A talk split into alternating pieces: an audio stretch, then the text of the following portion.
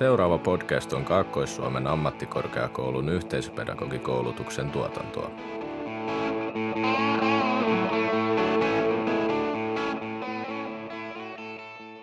Tervetuloa kuuntelemaan podcastiamme, jonka aiheena on sota-ajan nuoruus. Podcastimme sisältää haastatteluja, tietoa sota-arvoista ja evakkolapsista sekä nuorisokulttuurista sodan aikana. Olemme Kaakkois-Suomen ammattikorkeakoulu yhteisöpedagogi-opiskelijoita ja nimemme ovat Benjamin, Jarmo, Kalle ja Konsta. Eli olit silloin talvisodan aikaan, olit neljävuotias. Niin. Kyllä. Missä sä asuit silloin, että... Missä asuu? Niin. Ne on kadu siellä Kerimäellä, Simpalan kylällä. No niin. Niin. Minkälainen perhe, perhe teillä oli, että oliko tota, vanhemmista ja sisaruksista, niin oliko vanhemmat, niin mikä ammatti oli? Ei silloin ollut ammatti kenelläkään, kun kaikki ihan ihan pentuja. Niin. Siis Aimo oli, va- Aimo oli vanha ja sitten se oli 11 vuotta vanha, niin ei siinä amma, ammattia ole. Ei. Kaikki oli nuore, nuorempia. Ei, mutta tota, vanhempien. Niin, no isähän on maanviljelijä aikoinaan ja, ja äitihän on karkaa niin. Maataloemäntä niin, ja mökiemäntä. No niin. No tota, muistuuko sinulle mitään mieleen siitä sota-ajasta, kun olit pieni, että onko mitään muistikuvia? On, on aika paljon niin. Onko mitään semmoisia, mikä aika päälli, päällimmäisenä niin kuin jäänyt mieleen tai joku sellainen? Meillä, meillä on muita kuvia siitä. No semmoinen on käynyt myöhemmin. Silloinhan kyllä on, piti olla mökissä pihe- pimennysverhot, ei valoja. Pitää näkyä valoja. Vaikka valoja ei ollut mitään kuin öljylampu, pikkuinen valo nurkassa, mutta siitä sekin piti peittää ikkunasta. Oli, oli johtuuko se näistä vihollisista lentokoneista vai mistä? Oi, niin lentokoneita, sitä vaikka sitä. Vaikka eihän se öljyn lappuus näyttänyt mitään kyllä, vaikka on lentokoneitakin, mutta se on semmoinen makana pitää olla pimennysverho. Ei, kuitenkaan, teihin ei kuitenkaan kohdistunut mitään lentokoneen hyökkäyksiä vai No kohdistunut? ei, mie sen mie muista kuin tuota, tuota tuota. Lentokoneita ajoi siinä matalalla, matalalla myö ruoan se oltiin, niin ne rupes ampumaan tuota, mökki on? hirseinäinen mökki. Ampuvat hirseinä niin haulia. Oho, Joo, ja myö juoksin duppaa piiloon sängyn alle ja mihin tahansa. Karkuun.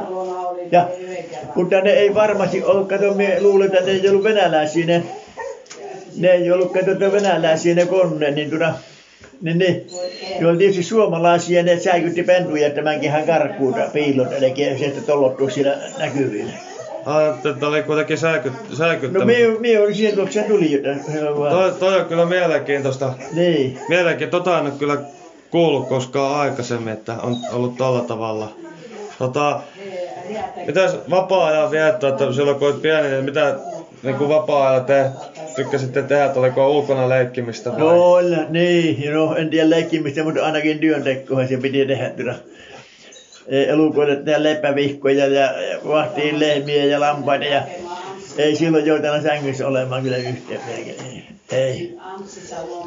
No niin, sitten on sodan jälkeinen aika, niin missä asut sodan jäl- jälkeen, että muutitko paikkakunnalta mihinkään? En, en muuttunut kuin 60-luvulla sitten täälläkin. Niin. Ei. Että Kerimäellä Niin. asuit vielä. Joo. Ja tuota, marjoja oltiin kauan kerreemään äitmummolle mehtään ja otti 10 12 litran peltisankku oli siihen. Silloin ei ollut muovisakkoja olemassa. Marjoja lähti mehtään kerreemään ja pennut oli mukana. Keräs minkä nyt, mutta kuitenkin niin mukana piti olla.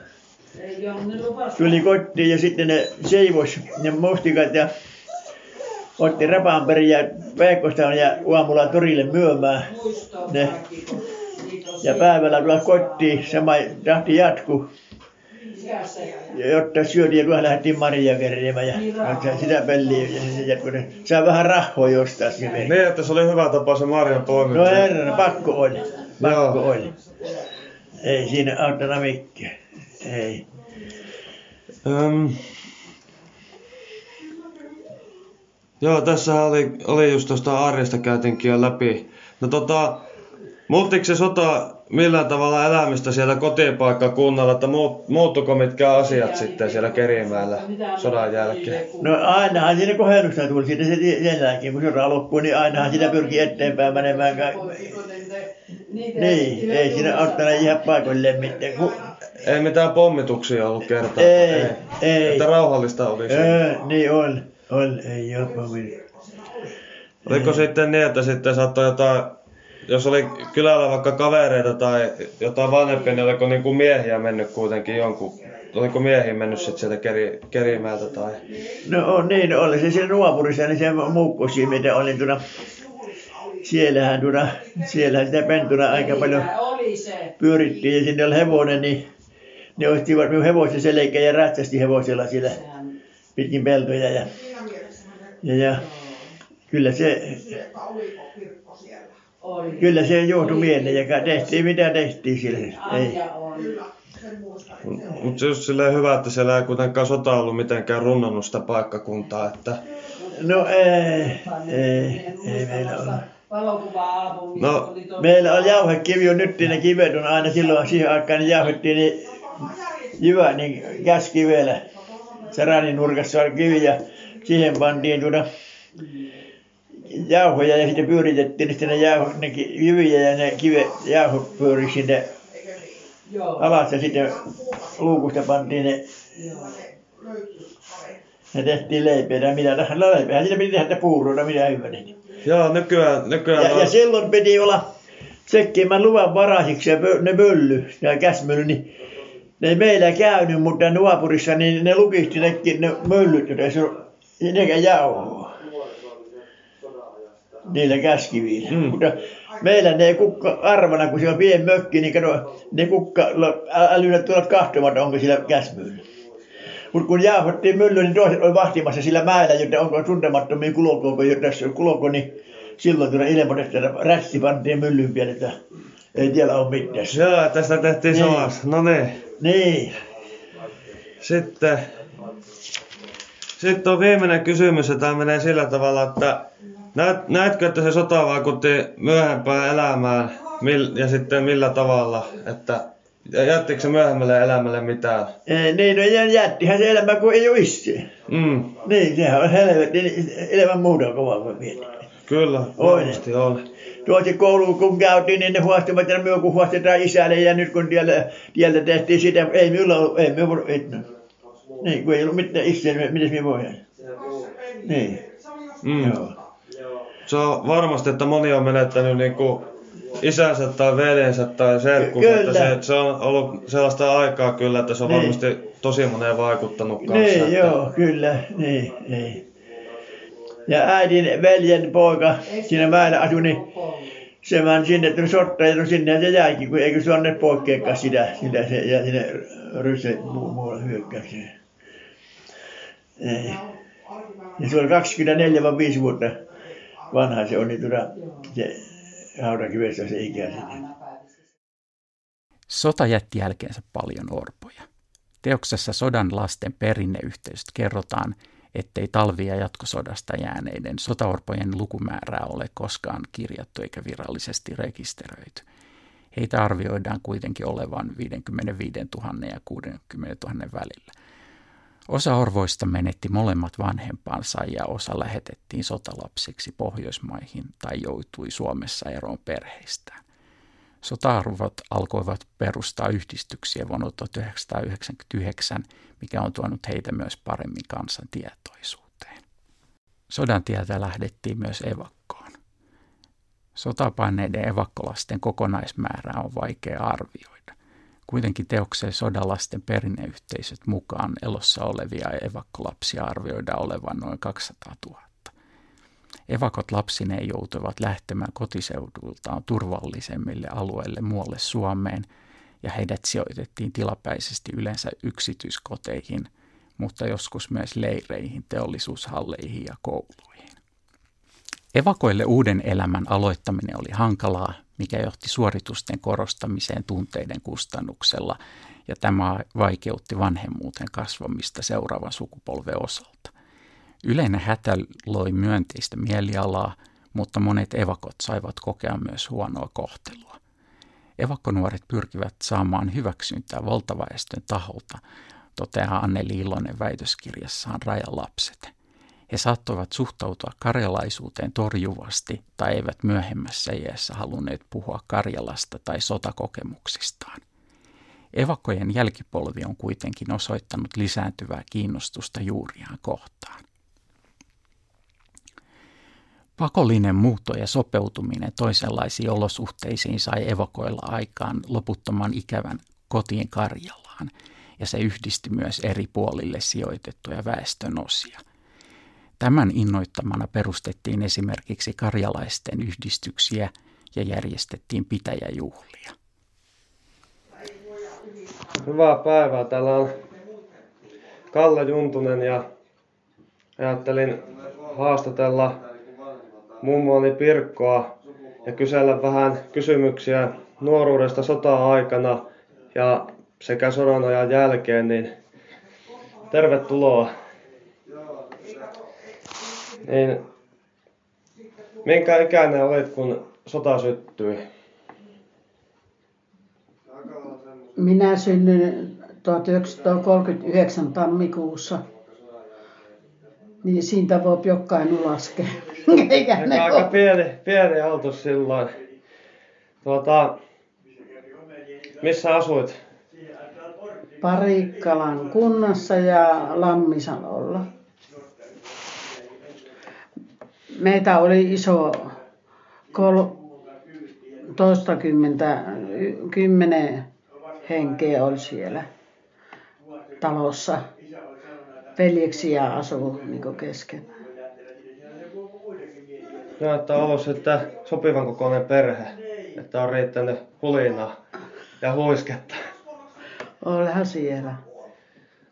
No tuota, minkälaiset ammatit oli sinun, sinun vanhemmilla? Mitä he tekivät työkseen? Maanviljelijät. Oliko sitten niin, että sisarukset kaikki osallistuitte sitten niihin peltotöihin? Sinä tietenkin olit aika pieni silloin vielä, että et enemmän sivusta seuraajana. Eikö se on?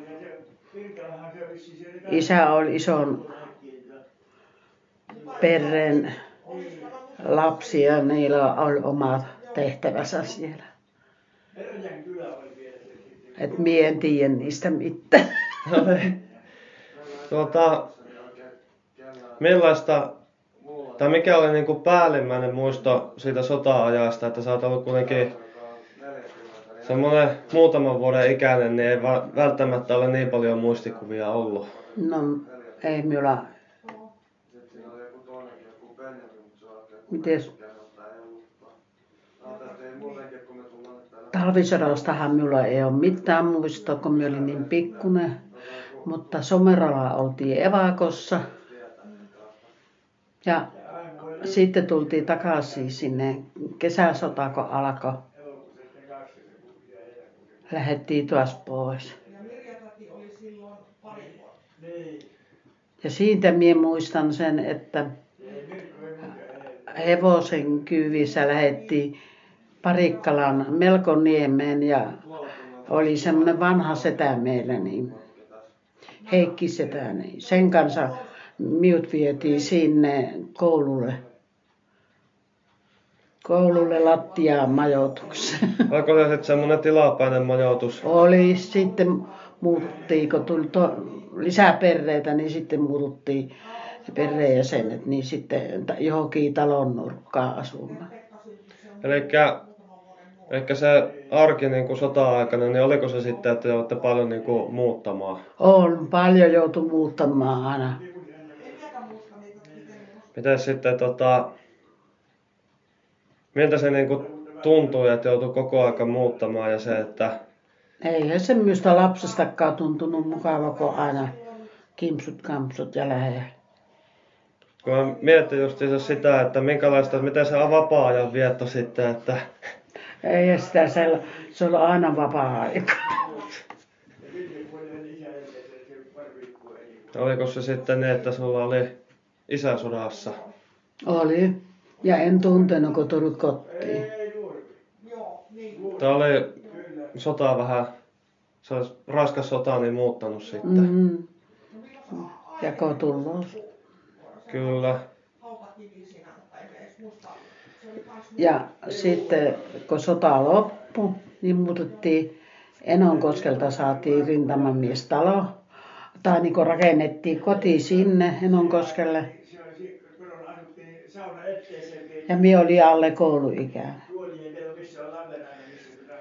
Mutta joo, tästä itse asiassa voinkin kysästä, että miten se tavallaan se on niin kuin mielenkiintoista miettiä, että kun se sota-aikana sen vapaa-ajan miettää, se arki on ollut vähän semmoista, että jatkuvaa muuttamista ja semmoista varmasti stressaavaa, niin miten se sitten tuota, sodan jälkeen, kun pääsitte sinne Enonkoskelle, niin minkälaista se oli se arki sitten? No se on. Meikäläinen kävi kouluun, kansakouluun ja se oli ihan normaali pereelämä ja ei siinä ollut mitään. Mitäs tuo vapaa-ajan vietto nyt varmaan oli aikaa leikkiä enemmän? Kyllähän sieltä omat kaverinsa löyti. Naapurin tytön kanssa oltiin aina toiven No niin. Kanssa. Mitä minua kohdistuu. Ja meillä oli kymmenhenkinen pere Enonkoskella ollessa. Teitä on, Ajattele. on, se on iso määrä, jos miettii nykyaikana. Niitä Niin, oli isän sisko, kaksi siskoa ja isän setää ja meitä viisi lasta, niin niistä tuli kymmenen. se on tosi mielenkiintoista verrata, koska nykyaikana kun on perhe, niin siinä on yleensä, että saattaa olla äiti ja isä ja muutama lapsi, mutta se on sitten niin kuin just teidän aikaan, niin sitten on ollut se, että siinä saattaa olla niin kuin muitakin sukulaisia, että se on ollut Niin, se perhe, kato, se on- perhekäsitys niin kuin isompi. Se on karjalaisia niin se tapa, että ne on ne vanhukset elivät kotona ja vanhat ihmiset. Kaikki yhdessä olivat, että eivät vanhaa kotiin.